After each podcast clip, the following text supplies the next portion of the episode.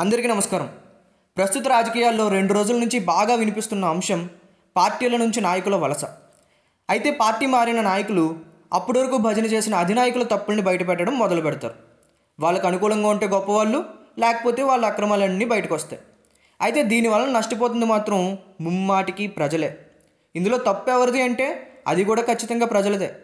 ఒక తప్పును అంగీకరించగలిగే మనం వీళ్ళకి వ్యతిరేకంగా పోరాడగలమని, పోరాటంతో ప్రజాస్వామ్యాన్ని కాపాడగలమని ఎందుకు నమ్మలేకపోతున్నాం?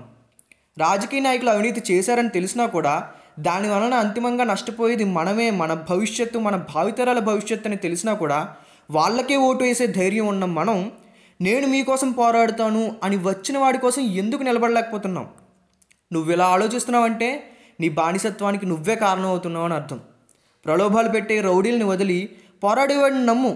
వాడు గెలుస్తాడో లేదో పక్కన పెట్టు, ముందు నువ్వు నమ్ము, నువ్వు నిలబడు. నిన్ను చూసి నీతో పాటు 10 మంది వస్తారు. ఆ 10 మంది రేపు 100 అవ్వచ్చు, ఆ 100 1000 అవ్వచ్చు. ఈ ఎలక్షన్ కాకపోతే తర్వాతది, అది కూడా కాకపోతే ఆ తర్వాతది. గెలవకపోయినా కూడా ఒక మంచి నాయకుడు వెనకాల ఇంతమంది ఉన్నారు అనే ఆలోచన ఆ నాయకుడిని ముందుకు నడిపిస్తుంది. ఆ నాయకుడిని చూసి భయపడి గెలిచిన నాయకులు అవినీతి చేయాలంటే భయపడేలా చేస్తుంది.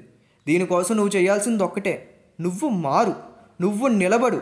ప్రజాస్వామ్యంలో మార్పు ఎందుకు రాదో చూద్దాం, సమాజంలో మార్పు ఎందుకు రాదో చూద్దాం, మన తలరాతలు ఎందుకు మారో చూద్దాం, మన రాష్ట్ర భవిష్యత్తు ఎందుకు బాగుపడదో చూద్దాం. జై హింద్.